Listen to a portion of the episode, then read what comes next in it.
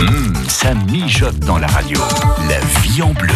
Jusqu'à 10h30, la cuisine de France Bleu Mayenne. Et c'est vrai que tous les matins, on voyage grâce à notre globe trotteur culinaire. C'est Gilbert Guillet qui est avec nous. Bonjour Gilbert. Bonjour Benoît. On retourne dans la région du sud-ouest, région où ce n'est pas la fin des haricots, parce qu'on va parler des haricots justement de cette région, les haricots tarbés, pour être très précis, Gilbert. Ben, euh, vous avez dit quelque chose qui me, qui me fait sourire parce que vous dites que c'est pas la fin des haricots. Ça a failli être la fin.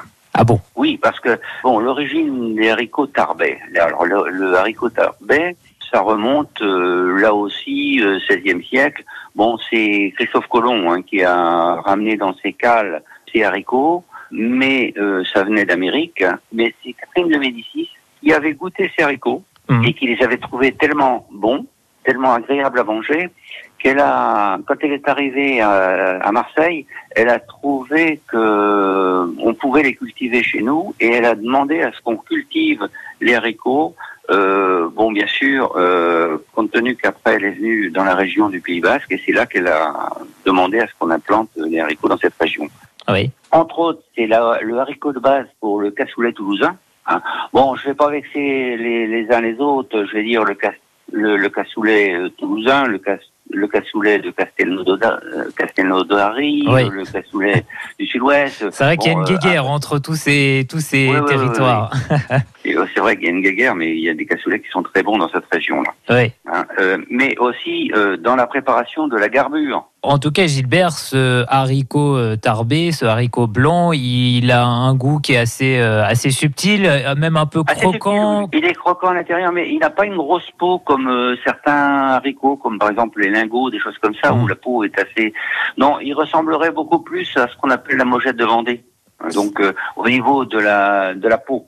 Oui. Parce que il y a des haricots qui ont une très grosse peau, qui sont pas agréables à manger, tandis que le haricot tarbène a une, a une peau très fine. Et là, on a un produit quand même trié, récolté à la main et qui donne une qualité exceptionnelle. Bah oui, forcément, un bon par produit. contre, je vous avais promis de vous donner une petite euh, recette parce que on avait évoqué euh, de faire une planche apéritive avec euh, tous les produits de la région. Vous savez qu'avec le haricot, on peut faire des petites timbales en y ajoutant euh, dedans des petits dés de jambon de Bayonne quand on va les cuire et Oui. un peu de piment d'Espelette. Et ça, on va manger ça froid dans une petite timbale à l'apéritif. C'est quelque chose d'extraordinaire. C'est comme une petite verrine alors finalement, c'est ça Une euh, petite verrine. Ah voilà. Petite verrine, voilà. Et Tout donc on fait. mange ça à l'apéro avec, euh, bah, on peut mettre aussi un peu de jambon de Bayonne euh, cru sur une planche à côté, et puis euh, évidemment oui. un bon Oui, verre oui, de vin oui. Et puis local. prochainement, prochainement, on parlera des fromages. Et puis le fromage, évidemment, pour notre planche pour l'apéro, ça, ça serait pas mal aussi d'avoir un petit fromage Ah de la on, met, région. on, met, on met aussi des, des petits, des petits manchons de canard. Bah voilà. Donc le haricot, euh, produit euh, de cette euh, région pour le cassoulet, mais Voilà. pas seulement, on peut aussi euh, le déguster à, à l'apéro avec un petit peu de jambon de Bayonne dans une exactement. Gilbert Guillet, on va y retourner dans cette région sud-ouest avec vous d'ici quelques jours. À bientôt Gilbert. À bientôt. Avec plaisir, en effet. C'est vrai qu'on commence déjà à préparer les vacances finalement avec Gilbert Guillet, notre globe trotteur culinaire.